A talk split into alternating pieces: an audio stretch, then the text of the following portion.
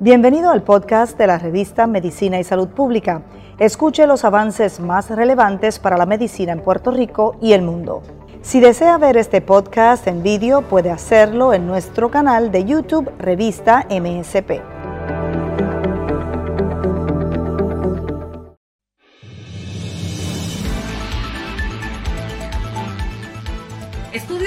Científicos en Puerto Rico sugieren que hay una asociación entre el virus del papiloma humano y el microbioma oral. Es por esta razón que investigadores de la isla realizan un estudio que pueda probarlo al mundo. Más adelante los detalles. Asociación de Hospitales de Puerto Rico envía misiva a sus miembros para que se normalicen las visitas de familiares a los centros de salud. El presidente de la asociación dice estamos al otro lado con respecto a la pandemia del COVID-19. Largas filas para vacunación en Venezuela. No exigen vacunas a los jugadores de Copa América en Brasil. Mientras en España inician su temporada turística de, de verano, pero para los vacunados. Mi nombre es Luis Penchi y esto es MSP Edición Diaria.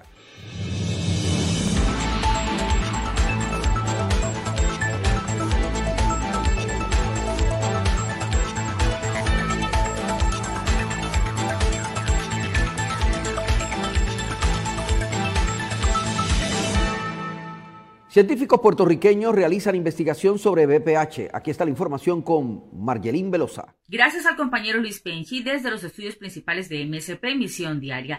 Recuerda que la más completa información de salud y ciencia está en www.medicinaysaludpublica.com. En Facebook estamos como revista Medicina y Salud Pública y en Instagram como revista MSP. Aunque usted no lo crea, el virus del papiloma humano y del microbioma oral son infecciones que son más comunes en las personas que fuman. Esto puede deberse al daño que causa el humo en sus sistemas inmunitarios y a las células que revisten la cavidad oral. Escuchemos a continuación a investigadoras puertorriqueñas que realizan una investigación que puede probar la asociación que hay entre estas dos condiciones. Puerto Rico demostraría científicamente relación entre el virus del papiloma humano y microbioma oral. Estudios científicos en Puerto Rico sugieren la asociación del microbioma oral con el virus del papiloma humano y por tal razón, investigadoras puertorriqueñas realizan un estudio que pueda probarlo al mundo. Estas infecciones también son más comunes entre las personas que fuman pues se pueden deber a los daños que el humo causa a sus sistemas inmunitarios o a las células que revisten la cavidad oral. Según la doctora Godoy, el equipo investigativo ha identificado en una muestra de pacientes con cáncer orofaríngeo una mayor prevalencia del lactobacillus en pacientes con cáncer en relación a los controles. Estas son bacterias de vagina, lo que ya confirma la relación con el sexo oral. Metodología. La tipificación del virus del papiloma humano se realizó mediante la reacción en cadena de la polimerasa. Se utilizaron modelos de regresión logística multivariante para calcular los odds ratios y los intervalos de confianza del 95%.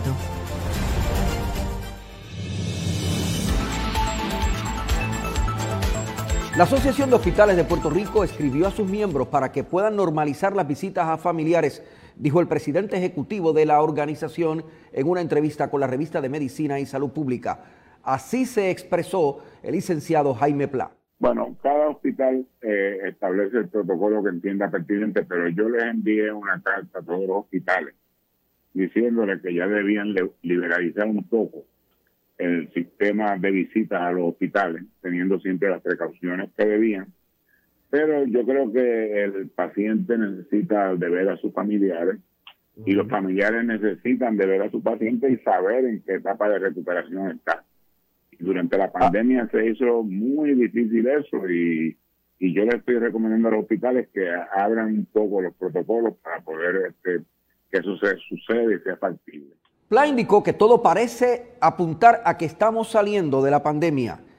Los últimos números así lo confirman, dijo Jaime Pla. Yo creo que estamos casi al otro lado. No te puedo decir que estamos ya en, el otro lado sin problemas, pero las hospitalizaciones siguen bajando. Y hay una cosa muy importante. Hace 10 días o 11 días, tuvimos el fin de semana largo. Y ese fin de semana largo, no trajo ninguna repercusión importante. Así que eso pudiera significar que la gente o se está cuidando o ya no nos estamos contagiando como antes. O sea, la vacuna está funcionando, posiblemente. Pues yo tengo que pensar que sí, porque, porque fíjate que el día de la recordación, que la gente fueron a la playa, la gente hicieron sus actividades, sus fiestas. No hemos tenido un repunte hasta el día de hoy. Y yo creo que son buenas noticias. Sí, parece que sí. Y los hospitales eh, están estables, de verdad, ya la crisis se acabó y el agotamiento, porque había una, había, yo recuerdo, y no hace tanto, hace como un mes, yo recuerdo entrevistar a médicos de, sala de intensivo y enfermeras y eso, y que me decían que estaban agotados. Eso, eso, eso, eso pasó. eso pasó y eso pasó y estamos teniendo un respiro que es muy importante. Hablando de normalizaciones, España inició su temporada turística de verano dando la bienvenida a la mayoría de visitantes vacunados contra el COVID-19 y reabriendo sus puertos a los cruceros. Los viajeros de 27 países de la Unión Europea que no estén vacunados contra el COVID-19 podrán entrar a España con una prueba negativa de antígenos, que es más barata y rápido que las pruebas de PCR.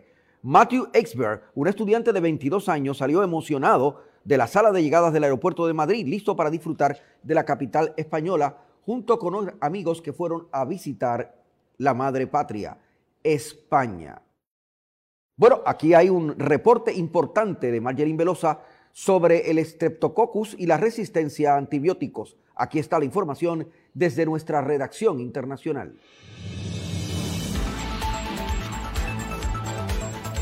Los invitamos a quedarse en este espacio porque vamos a hablar sobre el Streptococcus y resistencia de antibióticos. Un tema muy interesante porque el Streptococcus es un tipo de bacteria y por supuesto sí existen unos subtipos. Dos de ellos, muy importantes que voy a mencionar a continuación, causan la mayoría de las infecciones por estreptococo en las personas. Los del grupo A, los del grupo B los del grupo A, para que tengan ustedes pues una idea, causan la mayoría de infecciones como los de garganta, las amígdalas, eh, la faringitis, entre otras muy importantes. Los del grupo B eh, pueden causar infecciones en sangre, neumonía, meningitis en el caso de los bebés recién nacidos y vamos a abordar justamente el tema de las embarazadas cómo se maneja este tipo de bacterias en, estos casos. Para tratar justamente las infecciones por Streptococcus se utilizan antibióticos y hay que conocer de primera mano la sensibilidad antibiótica a los antimicrobianos usados justamente en la práctica clínica para tratar estas condiciones. Y hay que revisar también las condiciones actuales, los tratamientos que existen para tratar este tipo de patologías. Vamos a darle la bienvenida a nuestra experta que nos acompaña hoy para aclarar algunos de, algunas de estas dudas, ampliarnos un poco el panorama. Vamos a darle la bienvenida a la doctora Arelis Febles. Ella es infectóloga con práctica en el Hospital Universitario. Le damos la bienvenida a MSP. Muchas gracias, doctora, por estar con nosotros. Muchas gracias por la invitación. Doctora, pues gracias a usted también por sacar el tiempo, destinar ese espacio para hablar de este importante tema. Yo lo mencioné a grosso modo, pero es usted justamente la experta quien nos puede orientar sobre este tema.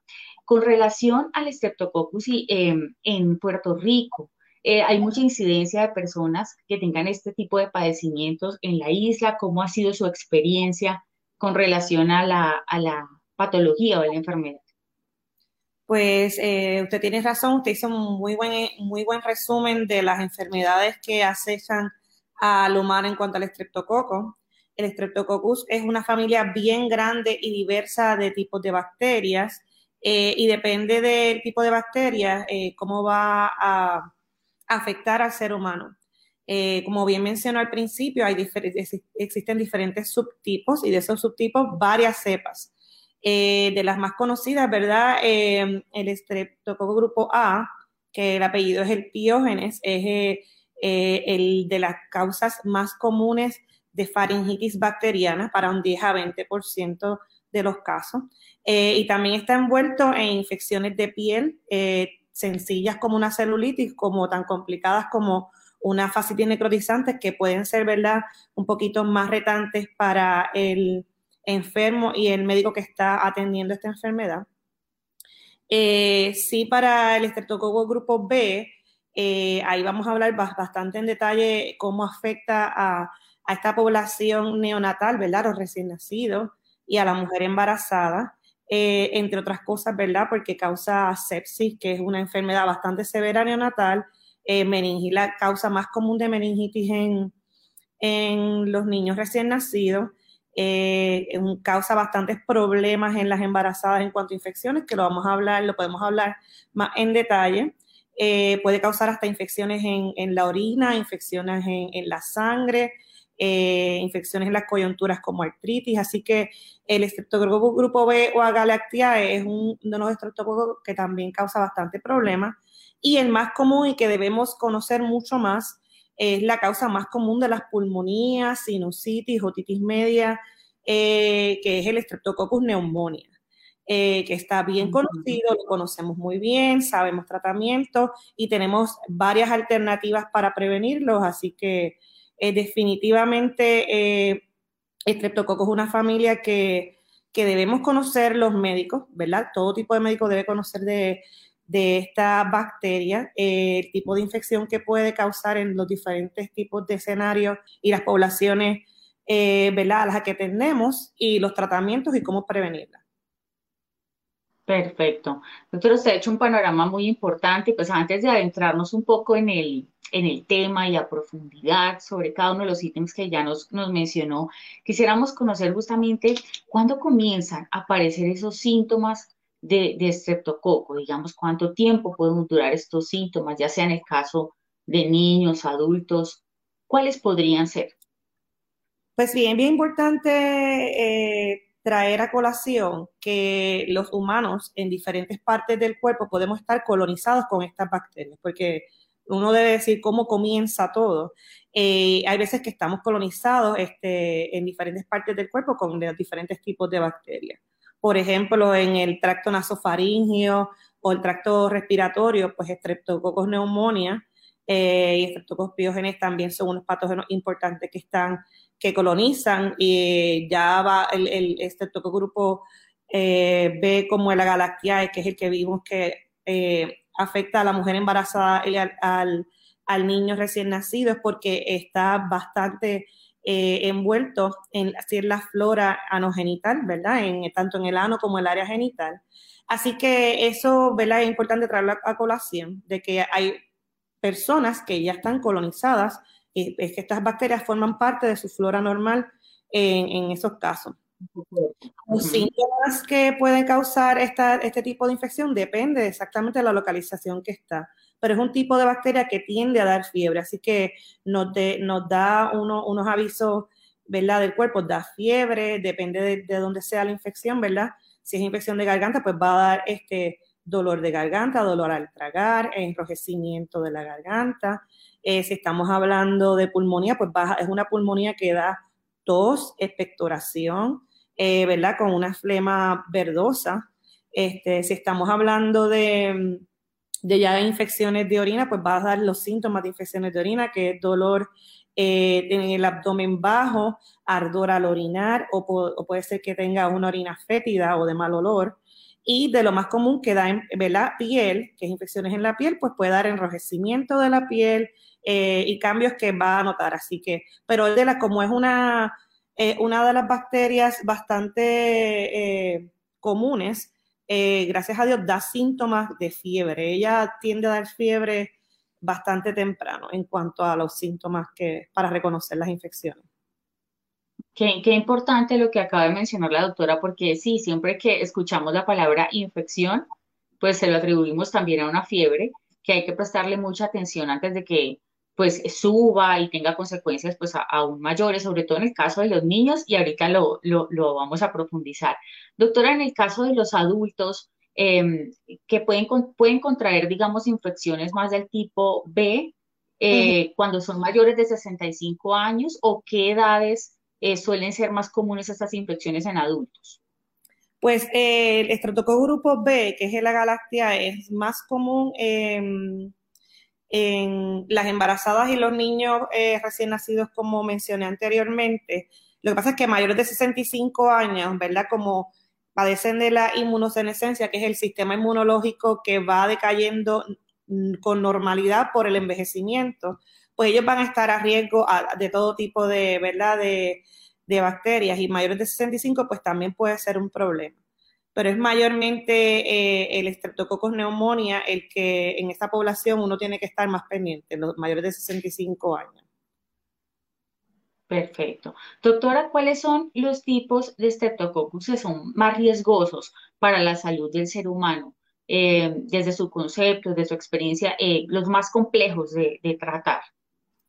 Eh, esto es una pregunta capciosa porque depende del tipo, ¿verdad?, que estamos este, lidiando y depende de tu población, ¿verdad? Cuando yo digo en, niños, pues el GBS, que es el, el grupo B, eh, pues es de las causas principales de meningitis y de sepsis neonatal, así que es un enemigo conocido y difícil eh, y hay que, ¿verdad?, tratar de prevenirlo en cuyo caso, ¿verdad? Este, lo que tratamos de hacer es que a la mujer embarazada, en unas semanas específicas, que es la 35-37, le hacemos pruebas, eh, ¿verdad?, de, de cultivos de su, de, del ano y de la, de la, de la genitalia, la vagina, para verificar eh, que tengan esta, si tienen esta bacteria eh, colonizando esa área, para tratar de darle antibióticos previo al nacimiento de, del bebé porque es algo bien peligroso. En esa población,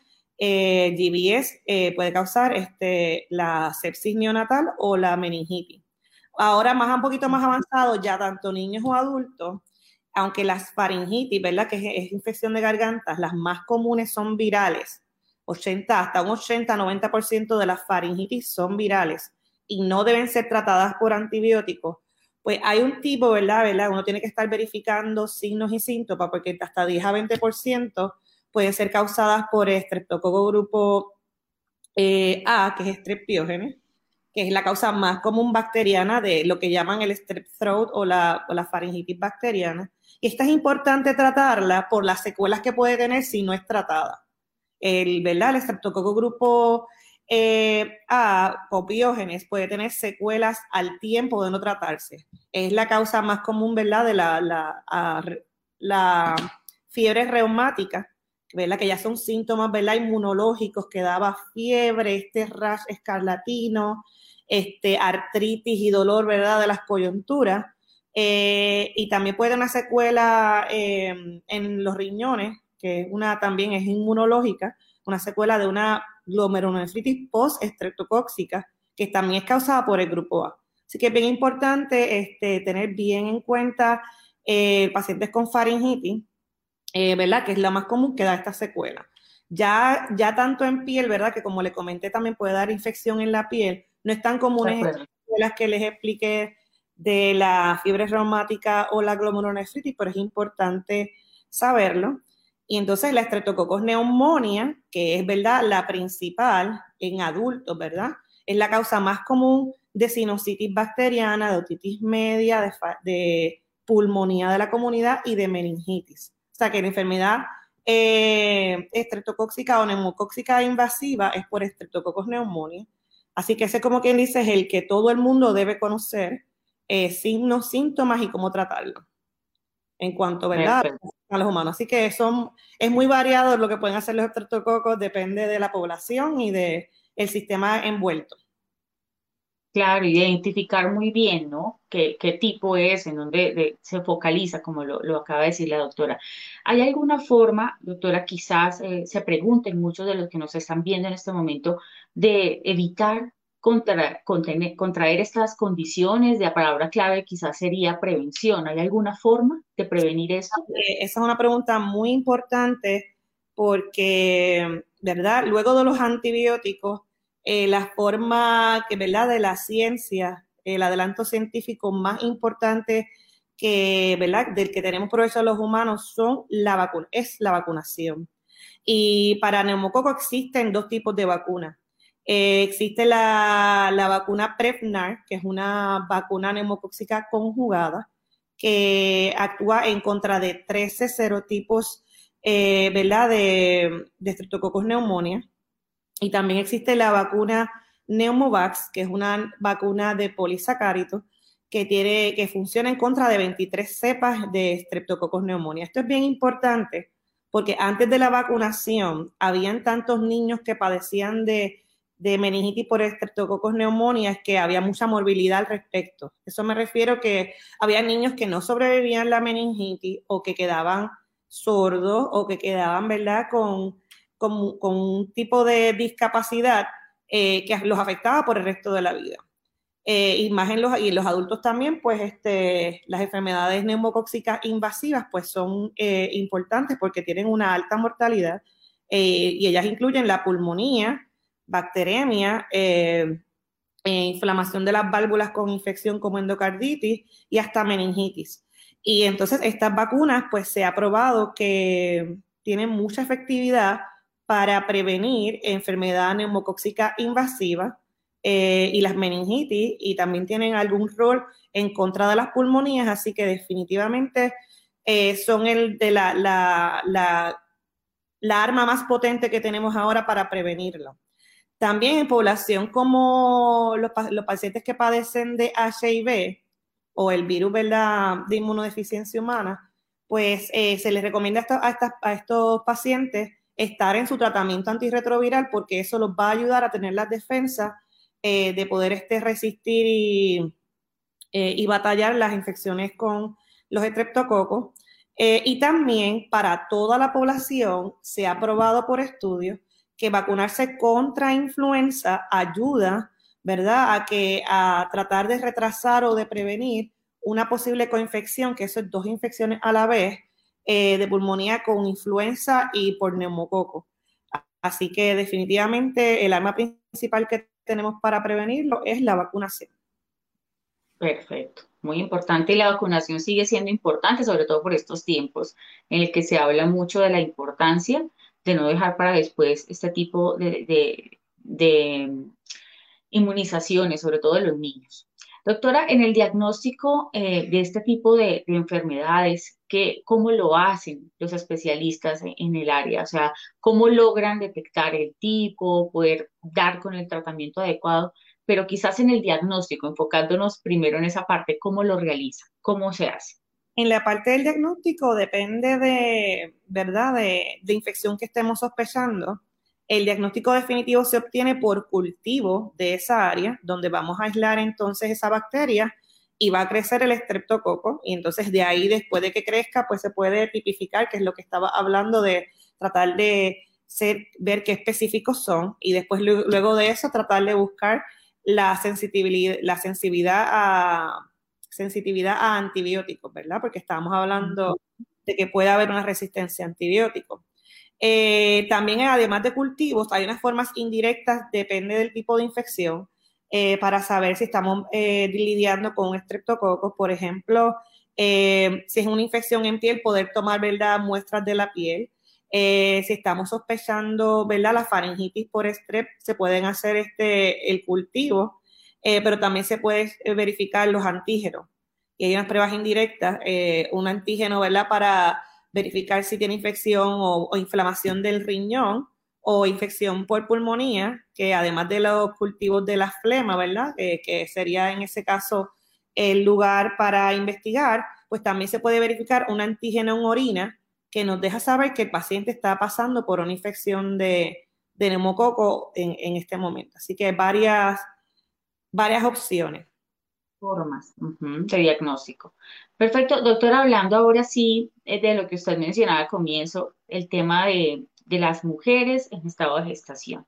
¿Qué relación hay entre las mujeres embarazadas y el estreptococo? Sabemos, usted lo mencionó muy bien, que el estreptococo eh, tipo B puede causar infecciones en sangre, neumonía y también meningitis en recién nacidos.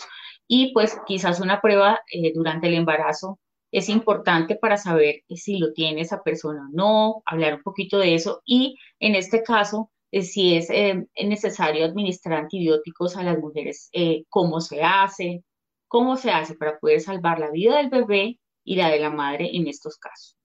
Claro que sí. En cualquier momento del embarazo, la mujer puede tener infecciones por el estreptococo grupo B, en cuanto a la verdad, a, la mamá como paciente, la mujer embarazada como paciente, pues puede tener este, de, infección de orina, cistitis, como hasta una bacteriuria sintomática, que eso es un término, ¿verdad?, que la paciente no tiene síntomas de infección de orina, más sin embargo, crecen los cultivos, este, puede crecer en los cultivos el estreptococo eh, y una orina, ¿verdad?, que tengas eh, blancos y bacterias. Depende de las colonias si se trata o no, ¿verdad? Una bacteriuria asintomática, si tiene menos de 10 a las 5 colonias, no se recomienda tratarlo, pero si tiene más de 10, a las 5, sí, o si tiene síntomas, se, debe tratar para prevenir que esa bacteriuria asintomática o cistitis progrese a ¿verdad? una infección de los riñones pielonefritis, que eso te va a llevar a, parto prematuro o, y bebés ¿verdad? De, bajo, de que nazcan con bajo peso. También se conoce que pacientes que tengan DBS pueden estar este, relacionados a, que pierdan sus, eh, eh, sus, bebés en el tercer trimestre, a, ¿verdad? a lo que se llama stillbirth al tercer trimestre. Eh, también está, para verla en cuanto a la mamá, está asociado a luego del parto, ¿verdad? A sepsis puerperal, que es que tiene endometritis, que eso es inflamación del útero e infección por el, por el grupo B. Eh, y entonces, ¿cómo podemos prevenir lo que me preguntó? Pues se hace barificamente eh, a las embarazadas, se le hacen pruebas cada cien, ¿verdad? Todos los meses se le están haciendo pruebas. Bien, al principio se le hacen pruebas de orina, etcétera. Ya más avanzado en el tercer trimestre y más específico, como la semana 35-37, se le hace las pruebas de cultivo de, de ano y, vagina, porque ahí es que puede ser que viva el, colorizado el, el grupo B y de ser positiva la prueba, entonces en el momento del parto, entonces ahí se le administran antibióticos desde 24 horas antes del parto hasta, ¿verdad? Hasta, hasta el nacimiento. Em, en cuanto, ¿verdad? Para proteger a la mamá. Eh, al niño, si, ¿verdad? si viene de una mamá positiva, puede ser que se le dé antibióticos también y se hacen con penicilinas, mayormente penicilina, que es la droga de elección en contra de los estreptococos. Eso, así se prepara para tratar de, que, de prevenir este tipo de infección tanto en la madre que es en, el útero como al recién nacido, ¿verdad? Que no le dé meningitis, etcétera. Excelente, muy bien, doctora. Muchas gracias también. Hablar con, con usted sobre abordar un tema quizás muy coyuntural por estos días, que es el COVID-19. Em, quizás eh, haya relación que se ha estudiado sobre el tema, si hay relación entre el Streptococcus y el COVID-19 o si las personas que padecen estas condiciones pueden tener más fácil el virus. ¿Qué se sabe hasta el momento pues, de esa relación? Saben de las dos cosas. Te lo voy a hablar la relación de las dos maneras. Eh, porque puedes hablar de personas que son que están predispuestas a infecciones por Streptococcus si están eh, ¿verdad? Tienen más relación con el COVID-19 y las personas que tienen COVID-19, si, si estando teniendo COVID-19, pues se pueden coinfectar con estreptococo. Se ha estudiado más la segunda relación, que es verdad, personas que padecen de la pulmonía viral con COVID-19, si están coinfectados con pulmonía bacteriana, que la más común es estreptococo neumonía, y se ha estudiado en varios, ¿verdad? En varios países y la relación es bien, es bien baja. Hay pocas veces que hay coinfección de COVID con Streptococcus neumonía, aunque se han reportado casos en cuyos casos pues hay una, hay una clínicas específicas, ¿verdad? El paciente tiene unos laboratorios sugestivos de algo bacteriano, además de algo viral, y unas, ¿verdad? unas muestras específicas de, de procalcitonina, eh, el paciente empezó a mejorar en contra de la, con la eh, de la terapia antiviral y dentro ¿verdad? de los primeros tres días empieza a empeorar otra vez y son diferentes eh, claves que tiene el clínico para sospechar que su paciente puede estar coinfectado con Streptococcus neumonía, además de COVID-19. Pero no es la regla y no es común.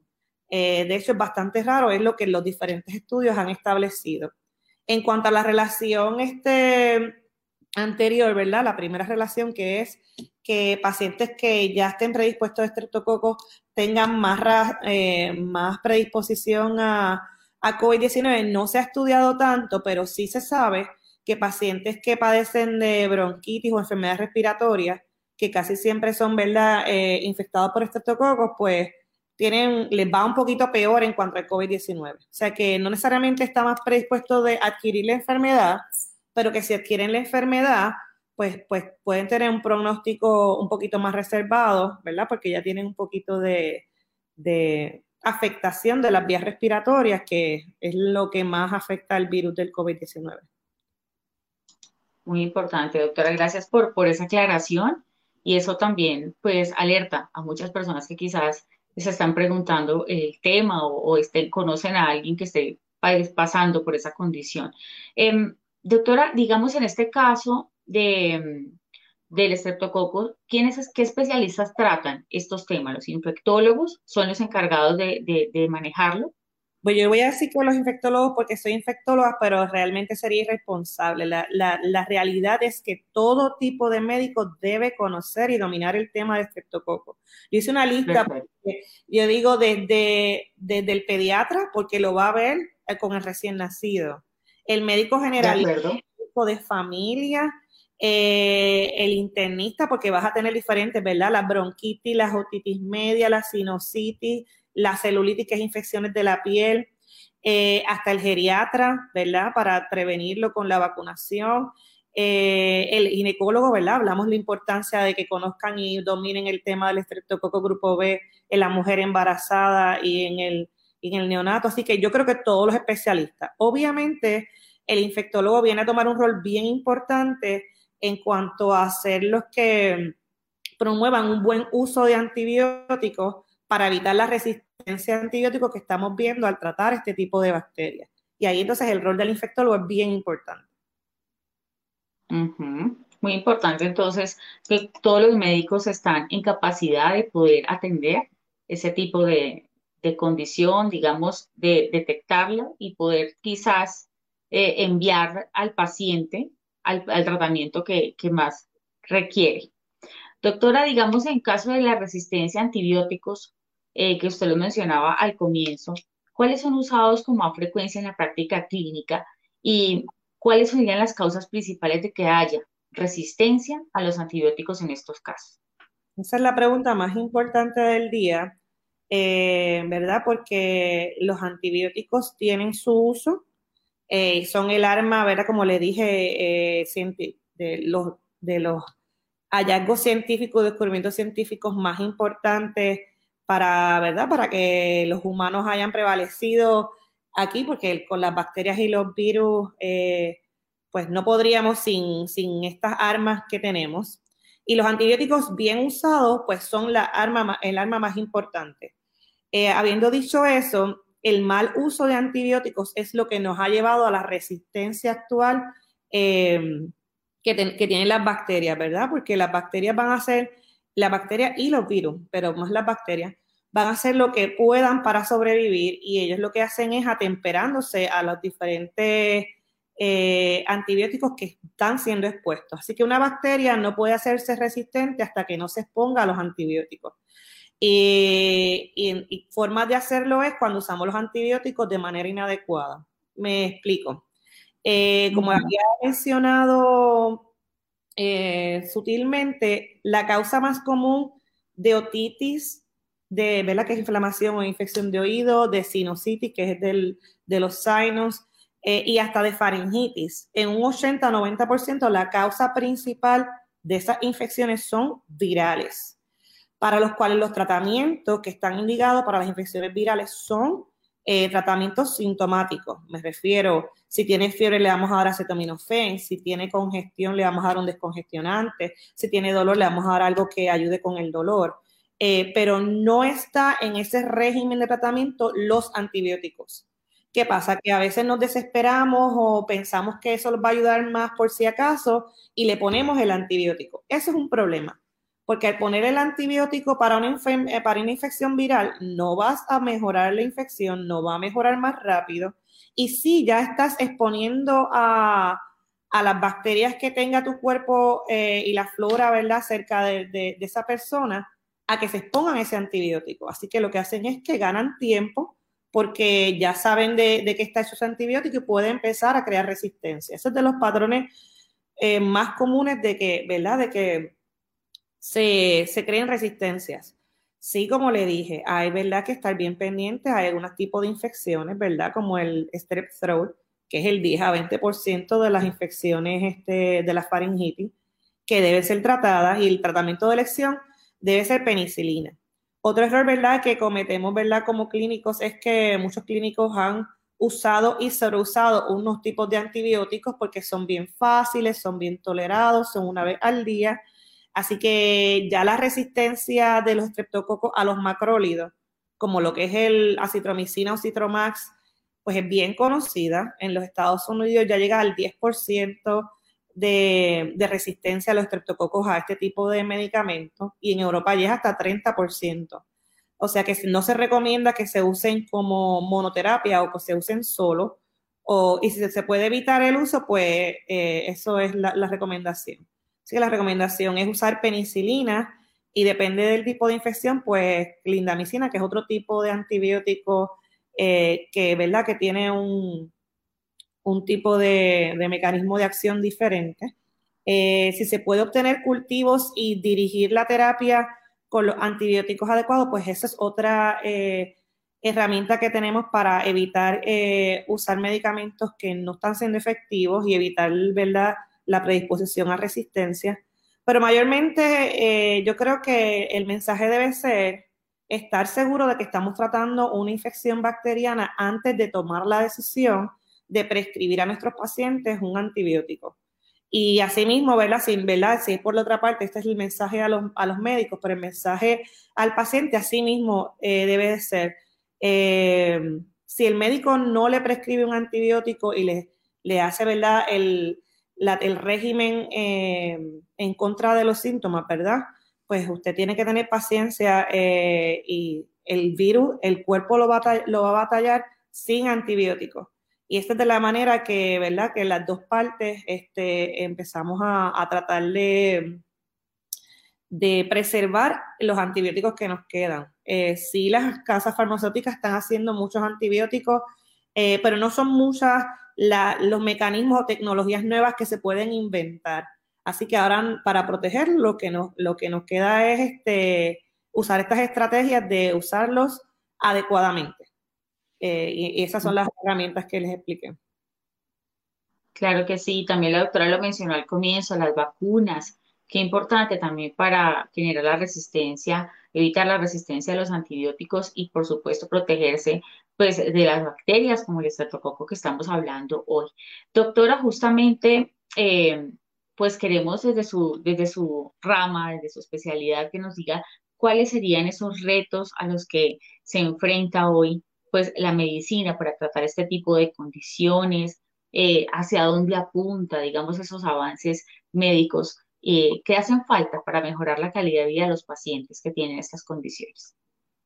Pues los repuntes y las investigaciones están apuntando a a seguir consiguiendo antibióticos posibles para este tipo de infección. Eh, tenemos que estar agradecidos que todavía las penicilinas y su familia, ¿verdad? Los betalactámicos son primera línea y todavía nos, que nos, funcionan como herramienta en contra de estas infecciones, pero se, mm, se sorprendería que mucho del, ¿verdad? del funding eh, que estamos haciendo para evitar este estas infecciones y tratarlas es tratar de usar los antibióticos mejor, lo que se llama antimicrobial stewardship, que es un tipo de herramienta que ya es, eh, eh, es ¿verdad? requisito para el uso de, en los hospitales, etcétera, y es lo que la campaña que más, si usted busca ese antibiótico, lo más que va a salir son estrategias de cómo usar bien los antibióticos Así que más de ese, más que tratar de seguir buscando mecanismos de acción, que sí se está estudiando sobre eso, se está tratando de, ¿verdad? de darle bastante eh, educación tanto a los médicos como a la población general del buen uso de antibióticos. Así que estamos entre esas dos. Eh, las vacunas siempre van a estar siendo bien prevalentes, pero tenemos dos vacunas que funcionan muy bien. Eh, así que básicamente, ya que las tenemos, lo que nos falta es educarlos para que la población así mismo se inmunice, porque no vale de nada tenerlas si no las utilizamos. Este, y más vale prevenir la enfermedad que tenerla y tener que usar los antibióticos y ver que hay veces que ¿verdad? la mayoría de los pacientes reaccionan bien a los antibióticos, hay pacientes que, que no necesariamente. Así que con el estreptococo, gracias a Dios, tenemos varias herramientas para tratarlo y vamos a seguir este, básicamente lo que está apuntando en las investigaciones es a evitar la resistencia, eh, esas las herramientas que tenemos para evitar resistencia a antibióticos y la prevención, básicamente. Muy bien, claro que sí, eso apunta también a una reflexión que deben hacer todas las personas eh, para poderse inmunizar, para poder protegerse ellos y a sus familias de ese tipo de condiciones, pues que, como dice la doctora, no es lo mismo eh, prevenir que batallar contra ese tipo de, condiciones que son bien, bien complejas. La doctora Arelis Febles, infectóloga con práctica en el Hospital Universitario, gracias por haber estado con nosotros en MSP hablando de este importante tema.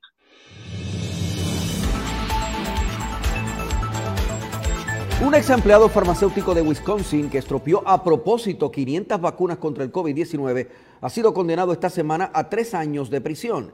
Steven Brandenburg, de 46 años y residente de Grafton, se declaró culpable de dos cargos graves de intento de manipulación de un producto para el consumidor.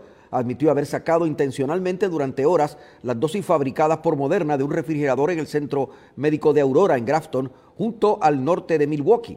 En un comunicado publicado antes de recibir su castigo, el imputado dijo estar avergonzado y que aceptaba la responsabilidad por sus acciones. El periódico de Milwaukee Journal Sentinel reportó que el hombre pidió disculpas a sus compañeros, a su familia y a la comunidad. La mayor parte de las dosis manipuladas fueron destruidas posteriormente, pero después de que 57 personas habían sido inoculadas con ellas. Se cree que estas dosis aún así fueron efectivas pero algunas de las personas vacunadas pasaron semanas de incertidumbre, ira, ansiedad y angustia, de acuerdo con unos documentos procesados en el tribunal. Esto ocurrió en Estados Unidos.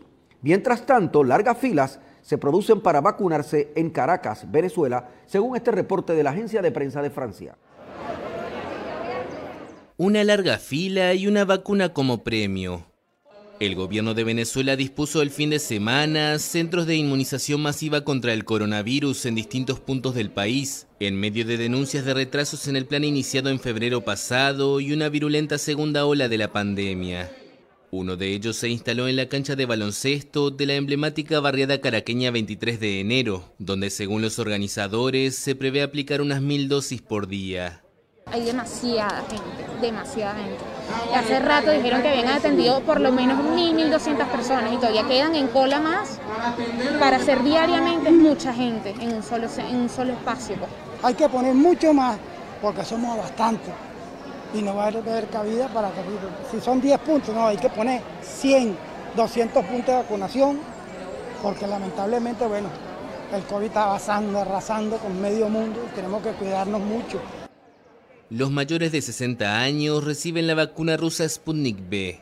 Los menores la china Verocell, producida por el laboratorio Sinopharm. Las citas se agendan a través del sistema Patria, una base de datos lanzada en 2017 por el gobierno chavista que la oposición ha denunciado como un mecanismo de control social. Desde que comenzó el plan de masificación, miles de personas decidieron probar suerte y se lanzan a los centros sin haber sido convocados con la esperanza de recibir una de las vacunas el gobierno fijó como meta inmunizar al 70% de la población para diciembre. La vicepresidenta Delcy Rodríguez aseguró la semana pasada que el 11% de los venezolanos ya habían sido vacunados, una cifra que fue puesta en duda por la ONG Médicos Unidos, crítica del gobierno chavista. La Copa América de Brasil no exigirá vacunas a los jugadores, según este reporte de la agencia de prensa de Francia. Los jugadores de las 10 selecciones que disputarán la Copa América 2021 en Brasil no están obligados a vacunarse. Así lo anunció el lunes el Ministerio de Salud del país, contradiciendo lo que el gobierno pidió en un principio. No es una imposición el tema de la vacuna. Los que estén vacunados, mejor. Um Pero ahora no se hará un esfuerzo mayor para vacunar a estos atletas. Porque la vacuna podría incluso provocar algún tipo de reacción y esto de alguna manera podría comprometer el ritmo competitivo de los jugadores. El ministro también aseguró que aun si se vacunara a los futbolistas no tendrían la inmunidad antes del inicio de la competición. Para los atletas no vejo para los atletas, honestamente, no veo con base en la evidencia que tenemos, con base en esta relación de la Confederación Brasileña de Fútbol, un riesgo adicional. Los atletas también pueden contagiarse con COVID fuera del fútbol y estarán dentro de un ambiente muy, muy restringido. No es una burbuja total, pero es casi como una burbuja. Entre otras medidas, todos los miembros de las delegaciones pasarán por test PCR cada 48 horas. Permanecerán en cuartos individuales y en pisos aislados en los hoteles de concentración. Además viajarán entre las cuatro ciudades sede en aviones fletados y tendrán la movilidad reducida durante su estancia para evitar aglomeraciones. Todos los partidos se disputarán sin presencia de público. Los organizadores de la Copa América dijeron, sin embargo, que seis de las diez delegaciones, formadas por 65 personas cada una, ya están completamente vacunadas, y otras dos lo estarán por completo antes del domingo cuando inicia la competición. El gobierno de Jair Bolsonaro aceptó ser sede en reemplazo de Argentina ante el recrudecimiento de la pandemia, aunque la decisión crea polémica ya que Brasil es el segundo país con más muertes por coronavirus. Esto ha sido MSP Edición Diaria. Estamos con ustedes todas las mañanas desde las 7 de la mañana aquí en las plataformas de MSP Edición Diaria. También está nuestra información todo el tiempo, 24/7 lo último en torno al COVID, lo último en torno a investigaciones científicas y los problemas de salud de Puerto Rico y el mundo aquí en MSP Edición Diaria y en nuestras plataformas. Estamos bajo la dirección técnica de Fabiola Plaza, dirección general Carlos Alexis Lugo Marrero. Mi nombre es Luis Penchi, cubrimos la ciencia porque la ciencia es noticia.